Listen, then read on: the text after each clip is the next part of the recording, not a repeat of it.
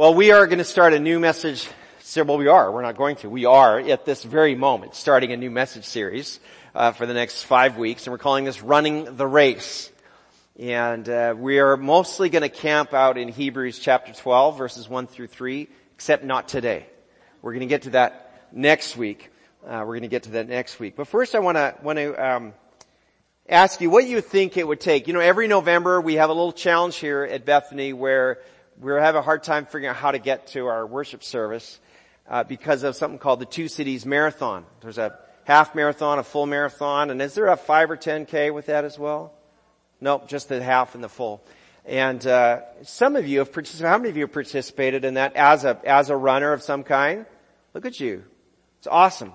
And um, so I wonder if you know what it takes to participate, to be a runner in an event like the Two Cities marathon. Right? You, well, you have to, you have to pay to register. You, you need to train. It helps to get some coaching. Got to make sure you have the, the right gear, the right kind of shoes, and, and, uh, the right kind of running gear, all that stuff. And of course, you actually need to show up and run. You to kind of start getting on the tracking device and all that sets up. Did you know that you can't just show up on race day and run?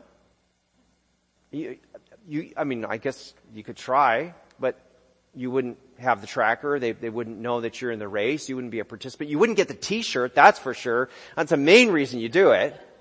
I see the people through the year in Fresno and Clovis who wear the two cities t-shirt around. I'm like, that's why you ran this, so you could wear the t-shirt. I never can because I haven't done that race.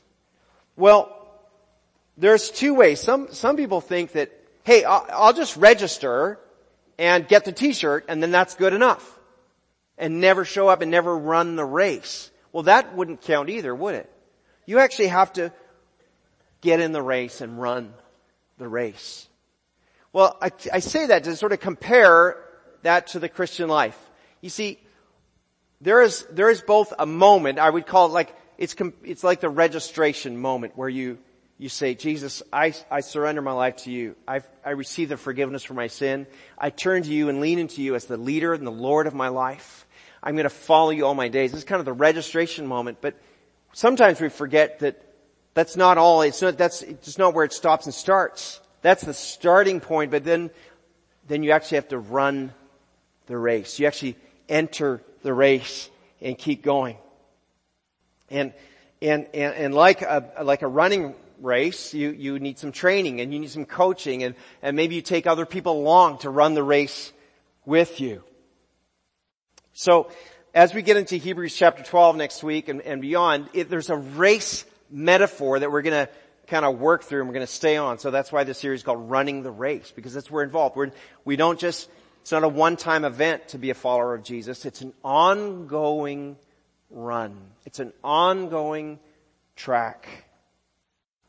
Now, mixed in with that metaphor, it, uh, we'll try not to get lost in the weeds here a little bit. Let me dig into this just a little bit. Mixed in with that metaphor is, by the way, did anybody get the patriotic cake at, at, at connection time this morning?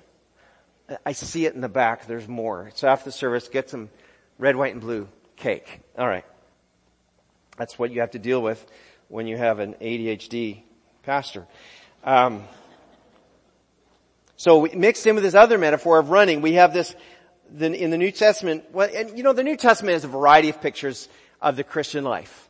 Uh, it's a race. Paul, the Apostle Paul, talks about it's a um, uh, like a soldier metaphor. You're, you're fighting. He uses farming metaphors, but he also uses this metaphor of the body of human development, growing up through the stages of human development. You're in this room are mostly adults. Some of you are young adults. Some of you are adolescents. We just dismissed the children. There's some babies in the nursery. Different stages of life, different life stages that, that we grow through. And the New Testament brings those metaphors in. And I want to talk about the five stages of our development from unborn to newborn to child to, to young adult to parent or a mature adult. And so those are those two metaphors we're going to layer in the the race and also these stages of our development. Because I want you to grapple with, I want you to kind of dig into your place of spiritual development because that's like the starting line of your race. To, to, to run, you gotta know where you are right now. Five years ago, uh, some of you were here when I had a little mishap and I broke my ankle. And as I recovered from that, um, I thought, man, I need something to motivate me to, to really get healthy. So Carrie Sue over here offered to create a little running group.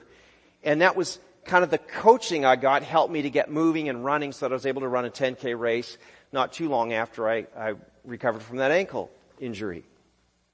I couldn't, probably couldn't do it today, or I could, but very, very slowly, right? But I wasn't ready to start a marathon the day after my surgery. That wasn't my, my starting point was therapy. And then it was a 3K. And then it was moving up along the way. And I want you to understand we're not all at the same level of spiritual development right at this moment. And so we're going to talk about that. And here's where you have the potential to be offended today. So let me just lay it out there. Your years in the faith, the number of years, the years since you gave your life to Jesus Christ, your years in the faith do not equal your level of maturity. If I've been a believer for three years or five years or 50 years, well, I've been a believer for 50 years, therefore I am spiritually mature. Doesn't work that way. Doesn't work that way. Your years in the faith do not equal your spiritual maturity. For example, let me go back to the running, the race marathon. Guys my age and a little bit younger, I've got a picture here of somebody from our church. There he goes. That's pretty intense, right? People, people younger than me and people my age are running these races. Right? So, could I just show up and run today? No. Well, well, I'm 51. I'm older than Ken. I should be able to run that race. What's the big deal?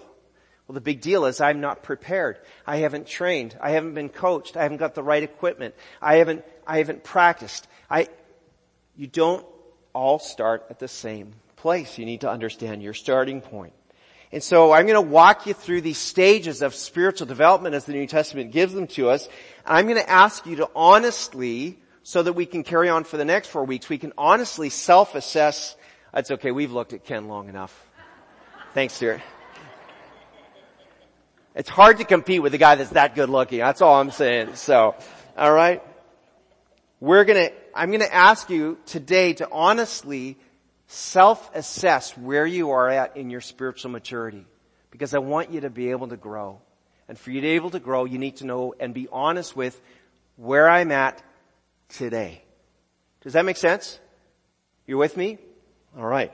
So, if you're willing to consider where you are in your spiritual development, you, you know, once you say, okay, here's where I'm at, now you have the potential to move. If you are in denial and say, no, I've been a Christian for 50 years, I'm very spiritually mature, I can't help you. But if you can say, okay, here's where I seem to be, then we can learn and grow together. So I'm going to give you five stages as the New Testament gives them to us. And I got a little help from a book called Discipleship that kind of plotted these out. So I'm not doing this, is not totally original material, but I'm, you're getting some help from that. So five stages. The first is this, unborn. The New Testament also talks about being dead in Christ. You, you're not yet alive, spiritually speaking. There's a guy named Nicodemus. He came to Jesus. He was a, he was a, a very religious guy and, and he came to Jesus. He had, he had questions about who Jesus was and what Jesus was teaching. He wanted to believe, but his peers were kind of not really allowing them to believe in Jesus. So he came to Jesus at night, came at the nighttime and uh, his name is Nicodemus. And, and here's one of the things that Jesus said to him. John chapter 3, 5 verse 7. He's asked, Nicodemus is asking him questions and Jesus replied, I assure you, no one can enter the kingdom of God without being born of water and the Spirit.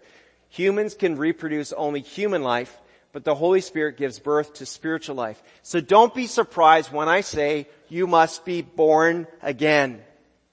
Spiritually birthed.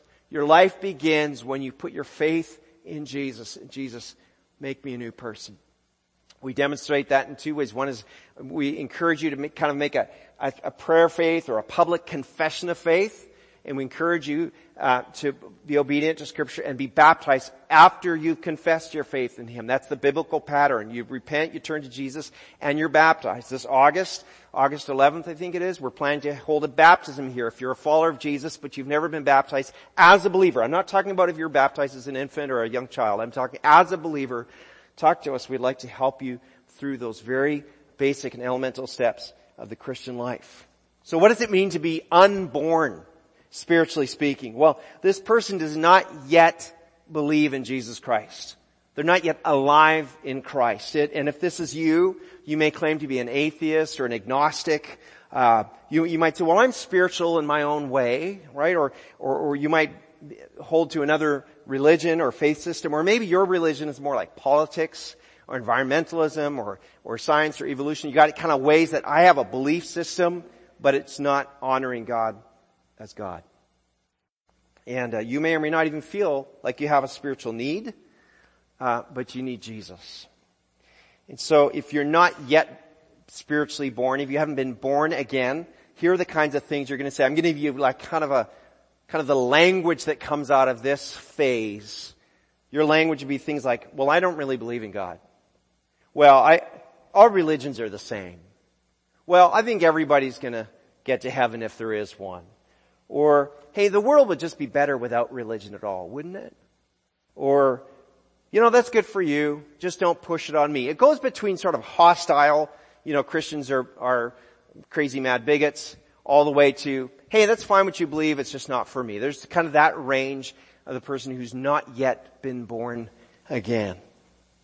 And if that's you, my challenge to you would be to say, what holds you back? From trusting Jesus Christ. Let us help you with that. If that's somebody you know, this is a great opportunity for you just to be reminded to be praying for that friend, loved one, family member who's not yet born again and say, Jesus, would you continue to reveal yourself more and more to them so they can put their whole faith and trust in you. That's what it means to be born again. So we got the unborn. Second phase. I do need a drink of water. I did some work in my yard yesterday because I heard some people might be coming over. So I have to tell you, I'm sore and I'm thirsty today. It hurts all over.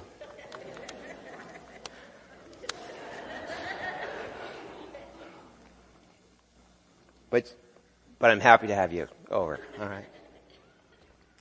Second phase would be that of an infant. Infant. Let's go to 1 Peter chapter 2, uh, verses 2 and 3. He says this, like newborn babies, you must crave pure spiritual milk so that you will grow into a full experience of salvation. Cry out for this nourishment now that you have had a taste of the Lord's kindness. Look, we love newborns, don't we? Don't you just love a newborn baby? They're just so precious. They're just delightful. Some are cuter than others. Let's admit that. Yours, of course, was the cutest ever. Right? But they need help. Babies need help. You know, um, Peter says here that a, that a newborn cries out, craves, calls out for, for feeding, for spiritual milk. Next uh, Sunday, our Philippines team that, that we just we return on Monday, but next Sunday we'll kind of unpack our trip for you a little bit. We'll show you some pictures and tell you just some amazing things that happened. We had really fruitful time away. But when we were about to come home, we get on the plane and uh, the plane's about two thirds full, and I'm like, yes, this is one of those flights where I'm gonna like, I'm gonna take those three open seats and I'm gonna lie down and I'm gonna sleep on this flight. And I actually, I'm looking around, looking, it's like it's time to, to close the doors. I think the doors might already be closed. And so I, I like, I moved over to that section. I kind of was holding my stuff. I'm like, okay, these three seats are mine. This is my little kingdom for the next 12 hours, right? And then I saw more people coming down the aisle. I'm like, oh. So I went back to my seat and sure enough, this, these seats filled up and wouldn't you know there's a baby. now we love babies, but we do not love babies on planes. We do not love babies on 12 hour trips on planes. I'm like, oh no. Oh, I'm not gonna sleep. Well, wouldn't you know it, we're about to get going, and yep, the baby does exactly what babies do when they get on planes. Starts just crying, just wailing. I'm like, oh, This is to be a long 12 hours. But you know what? Mom took care of it. That baby latched on and was happy. Things quieted down. It was great. It was great. That baby was crying out for the nourishment that the, only the mother could give. It, it, was just, it was a relief, honestly. Listen, an infant, spiritually speaking, is someone who has crossed the line of faith, right? They've been saved, but they need help. They're, they're still ignorant of gospel truths. They're, they're unaware even of sin, or that maybe they're living in sin. They don't, they don't even know what the, the things they're, they're doing are wrong yet. But, but they've been saved. Um, if this is you, you're probably still a product of the prevailing culture. You have a worldview that's not yet biblical. And so you, you kind of have a wide ranging view of how things go. You don't really understand it yet. Because an infant is fundamentally helpless. Fundamentally helpless. That's, that kind of qualifies an infant. You know, we, we, we say, uh, you know, we, we, we believe in life, uh, for children, uh, you know, we want to see, we talk about viability in the womb, but you know what? There's something about viability outside of the womb. You leave a newborn by itself, it's not going to make it. It needs care. It needs help. And they can be messy and noisy and, and, and even expensive and all those things. They need attention, but they're exciting to have around. Don't get me wrong. But they can't survive without care. And so that's an infant. And an infant should not stay an infant. Have you ever found yourself or saying this, or maybe those of you who are parents, or maybe you heard someone saying, "Oh, I just wish they could always be so cute and little. It's so precious." And like, no, you don't want your kids to always be cute and little. It's great where they are, but you want your kids to grow and mature and develop and eventually leave the house and start a family of their own and, and carry on. And then, and then the grandkids can stay cute and little. That's fine, right? No, you want the kids, you want maturity, you want growth to happen, you want development to take place. An infant can't stay an infant. They're going to have to learn to feed themselves. They're going to grow. But there are things like in a spiritual infant, a crisis is likely to overwhelm them.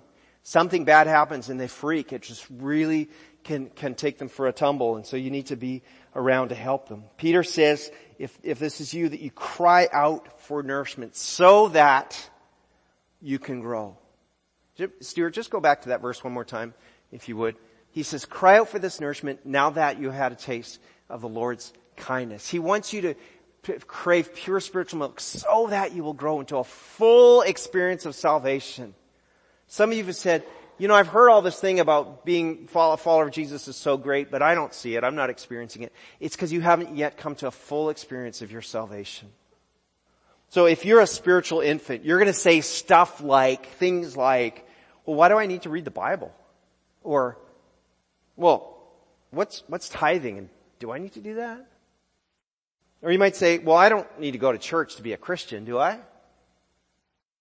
Um, a spiritual infant is, is going to say stuff like, well, I'm, I'm Christian, but I still believe in karma and I, I still like doing yoga and, and, and other, you know, things from other religions that are, that are helpful.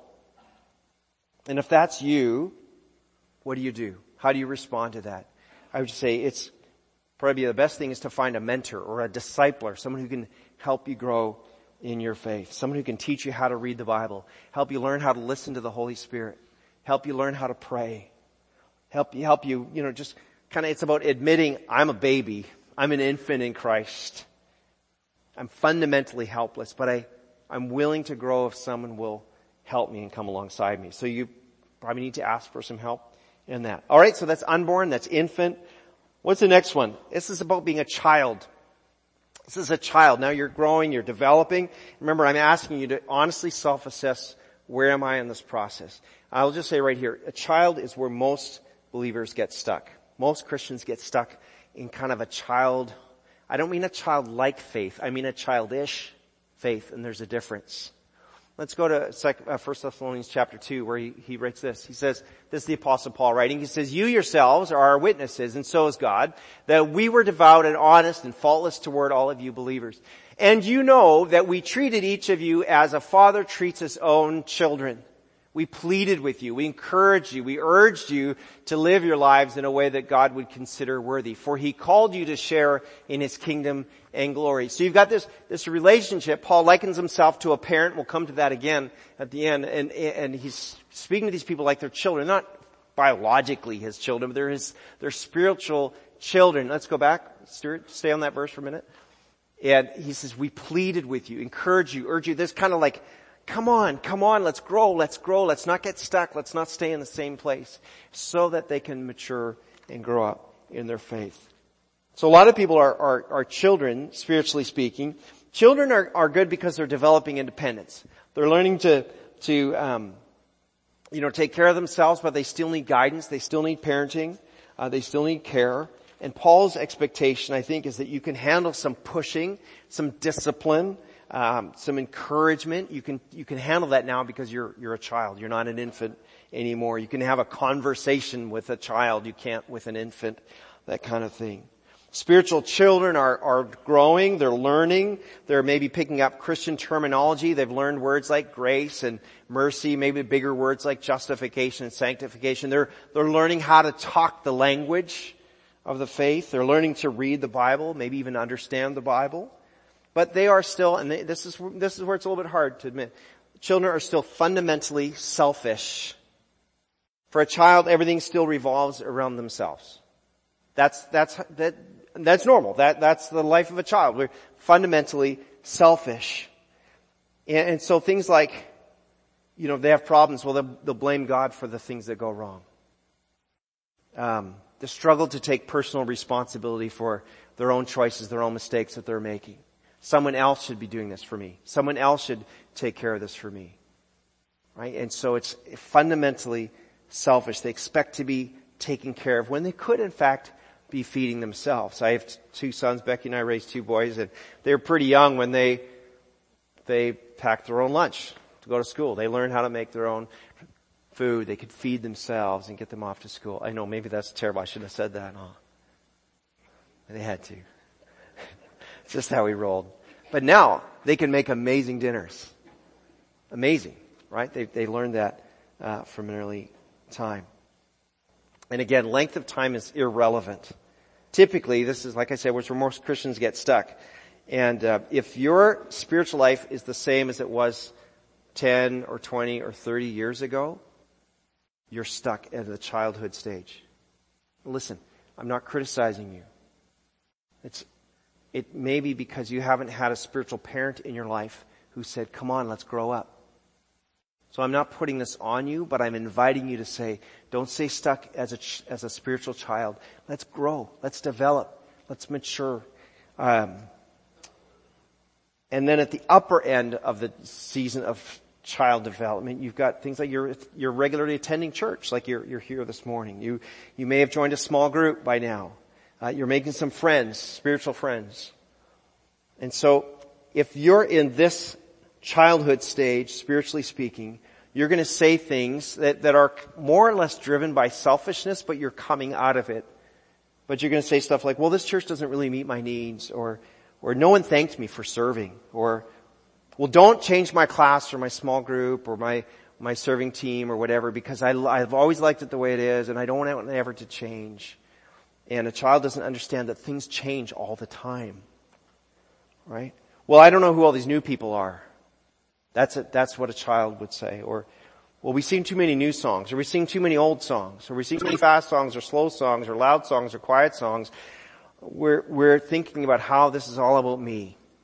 Right? The pastor didn't notice me, or the pastor didn't visit me, or I'm not being taken care of. Those are kind of, that's kind of the negative side of what a child is saying. The positive side is they're, they discovered something in the Bible, like, hey, did you know that Joseph in the Old Testament is not the same as Joseph in the New Testament? Isn't that cool? That's the discovery of a child. Hey, did you know that, that, like, this book of Psalms is like, they're like poems and stuff? Isn't that cool? So they're, they're learning, they're beginning to, to understand how to feed themselves. So that's kind of the positive side of spiritual development. So if it's you, if you're in this kind of, you recognize, boy, that kind of sounds like me, then I would just say, the best thing you can do is just be honest about your expectations of others, expectations of the church, and just say, okay, what's, you know, are my expectations realistic? Why do I have these? And how can I shift from kind of focusing on self to focusing on others? How can I shift from serving self to serving others? That's the big shift that has to happen for children. They've got to move to thinking about others and not just themselves. Alright? So, we've got unborn, infant, child. Fourth one is young adult. Young adult. And for this one we're going to go to 1 John chapter 2 verses 12 to 14.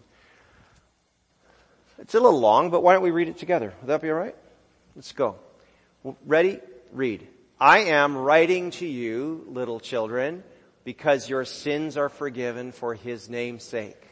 I am writing to you, fathers, because you know him who is from the beginning. I am writing to you, young men, because you have overcome the evil one. I write to you, children, because you know the Father. I write to you, fathers, because you know him who is from the beginning. I write to you, young men, because you are strong and the word of God abides in you and you have overcome the evil one. And I took that from the ESV because it a little more accurately captures the, um, the original language.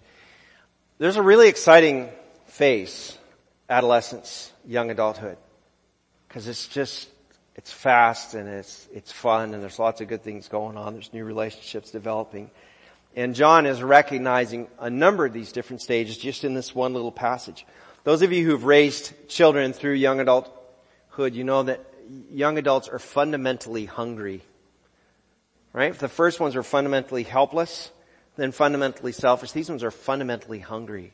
Some of you have had kids who just, they just didn't stop eating.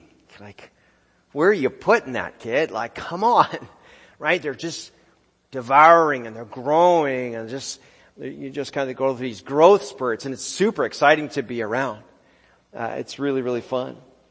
Um, and this also applies spiritually. A, a young adult is like someone who's enjoying the Bible, enjoying church. They're listening to podcasts. They're devouring God's word and wanting to grow more. They, they've gone to the Alpha course. They've joined a small group. They're like, yes, this is good. I want to, I want more. They're, they're, they're developing that. And so I'm going to say they, they're shifting from being a consumer. I don't mean like consuming good stuff, in that kind of eating sense, but in the sense of seeing church as a place where I'm a consumer to being a contributor. That's a big shift into young adulthood, where they go from being a consumer to being a contributor.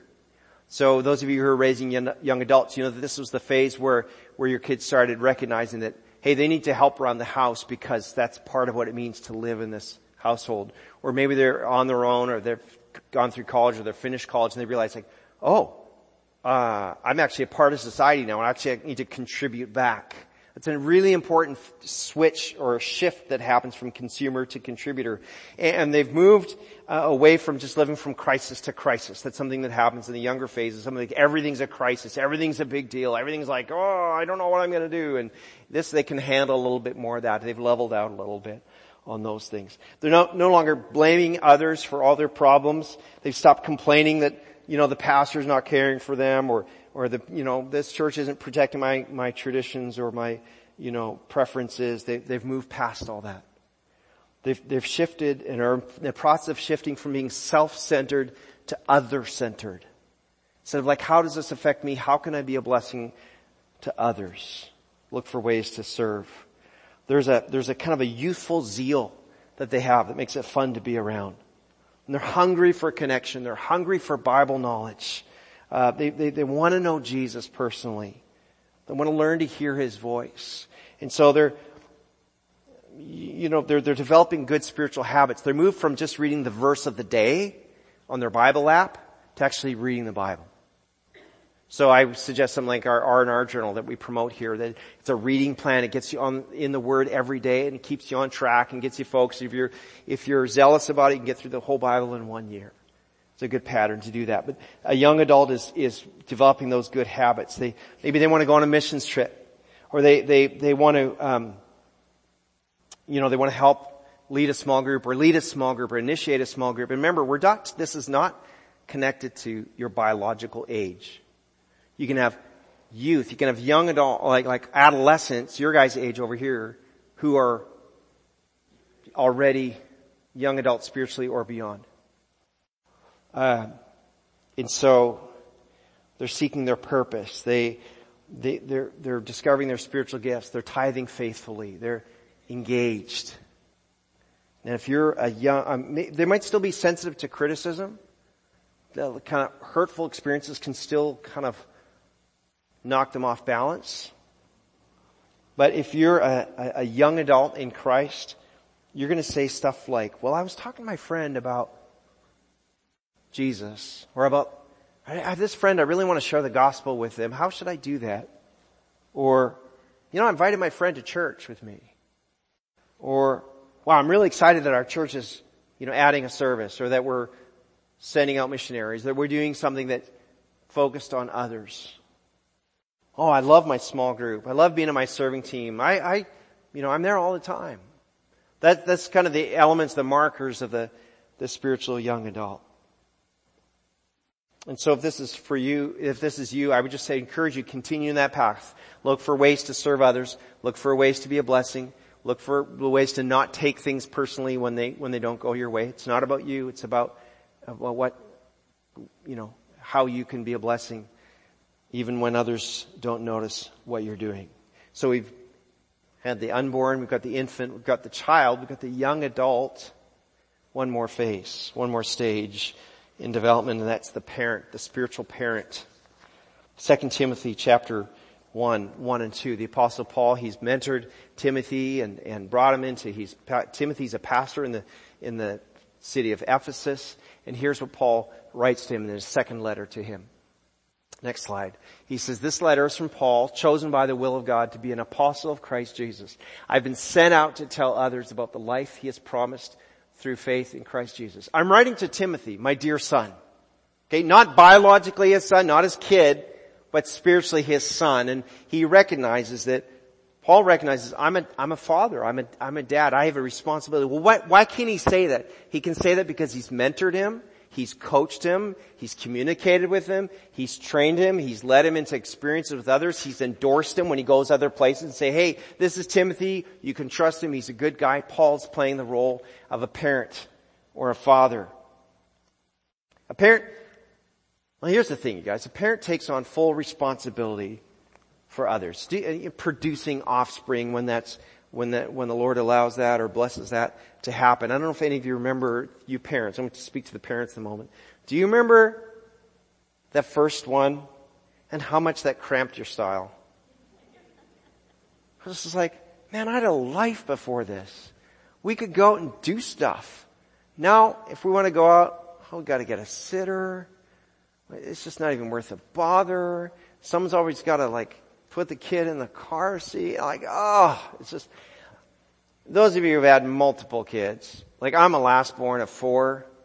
I'm not sure that my parents even know I existed. Like, like, oh, oh yeah, there's one more, isn't there? Like, that's how it goes when you're the last born. But, but man, it's just like, oh wow, we're now responsible for a little human being and this kid like needs to be fed and cared for and then later taken to school. I was like, oh, you gotta buy clothes for them, a diaper. Yeah.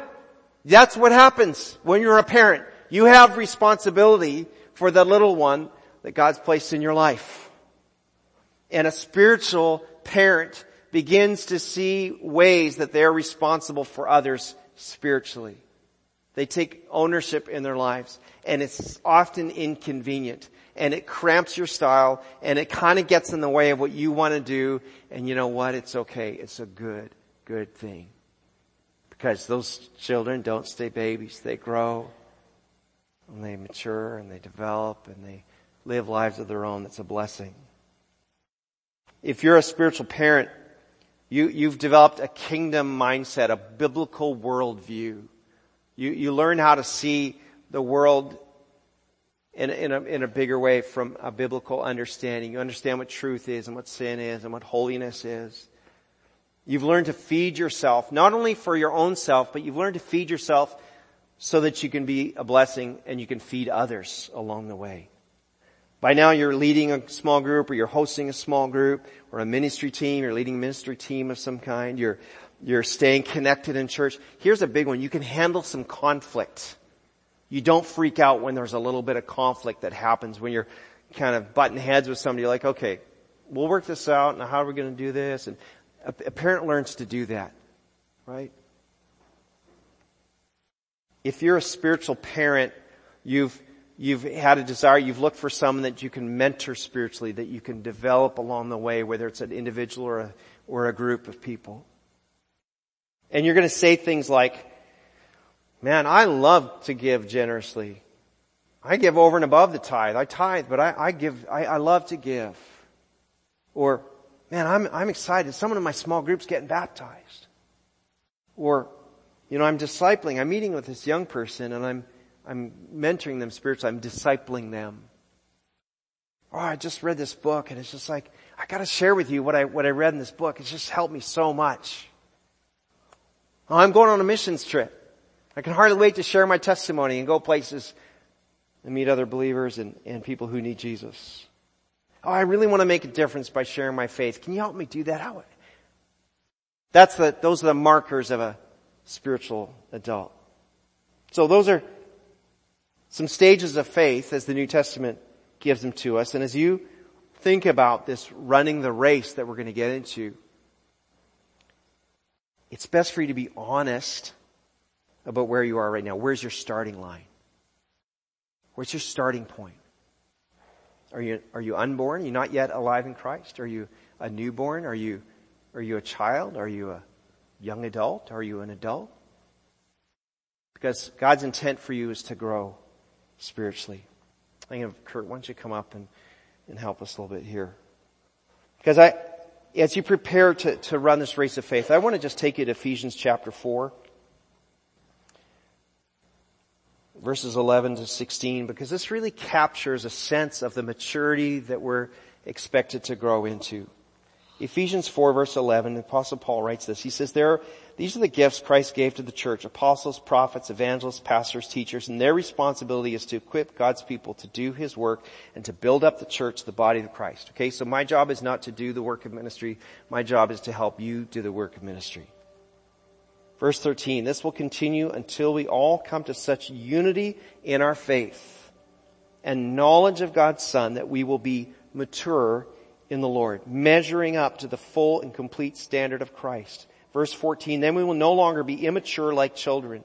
We won't be tossed and blown about by every wind of new teaching. We will not be influenced when people try to trick us with lies so clever they sound like the truth. Verse 15, instead we will speak the truth in love, growing in every way more and more like Christ, who is the head of his body, the church. He makes the whole body fit together perfectly. As each part does its own special work, it helps the other parts grow so that the whole body is healthy and growing and full of love.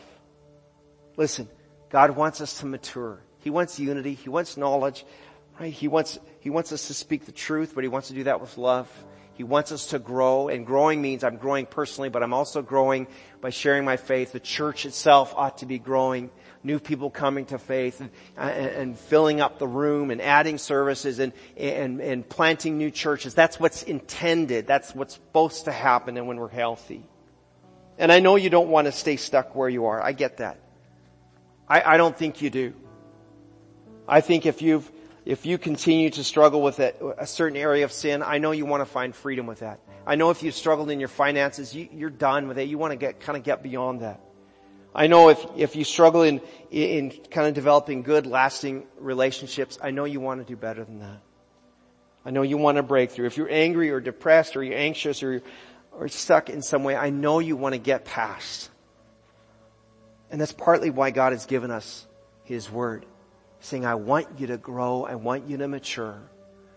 Let the people that I've given you, God says, the pastors, the apostles, the, the, the apostles, the pastors, the evangelists, the, the, the apostles, the prophets, the evangelists, the pastors, and the teachers. Let them lead you. Let them develop your life. Respond to their leadership. Respond to the guidance they're offering you because they're going to help you. God's calling you to be a healthy, growing believer, but also calling us to be a healthy, growing church, a fellowship. And over the next couple months in this summer, we're going to grapple a lot with what it means to follow Christ. We're talking about running the race. In August, we're going to get into kind of how to develop good habits of the Christian life. Because it's not a one-time decision. You didn't just give your life to Christ. You prayed a prayer when you were seven years old and that's it. Or you prayed a prayer when you're 37 years old and that's it. It's an ongoing process. The, uh, a great, wonderful writer, Eugene Peterson said it's a long obedience in the same direction. Doesn't mean to say you don't miss, make mistakes. Doesn't mean to say you don't sin anymore. Doesn't mean to say you don't have failings and, and, and stumblings, but you're moving in a direction toward Christ. I'll invite the worship team back up, Jake, if you're here. If you're gonna grow, you gotta be honest about your starting line today. Where am I at?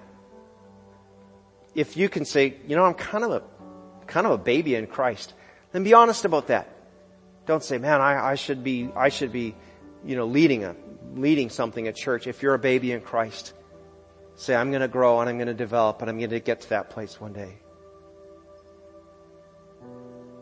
If you realize that, man, most of it's all about me and my issues and how I want things, I want you to be honest about that. Say, okay, that's not how it goes. I want it to be bigger than that. One last verse. Stuart, can you put the last one up there? Verse 14. He says, then we'll no longer be immature like children. We won't be tossed and blown about by every wind of new teaching.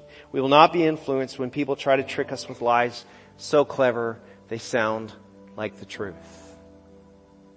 That's the real mark of an adult in Christ. You know it's true, you keep going, and you don't freak out when something weird comes along. What kind of race do you want to run? Where do you want to start? How do you want to finish? We're going to talk about all those things. But can you be honest about where you are today? Let's be honest and let's grow. Let's pray. God, we thank you for this, your word today, the challenge of your word. And Lord, wherever we're at today, we want to grow, we want to mature, we want to get past where we've been and, and move forward to where you would have us be. And Lord, for those of us who kind of swirled around in a young stage for a long time, um, can you, can you just remind us that you have more for us than we've experienced? To put aside our idols, to put aside our preferences and instead pursue you. We thank you. Thank you that your word is true. Your salvation is so secure and complete. In Jesus' name, amen.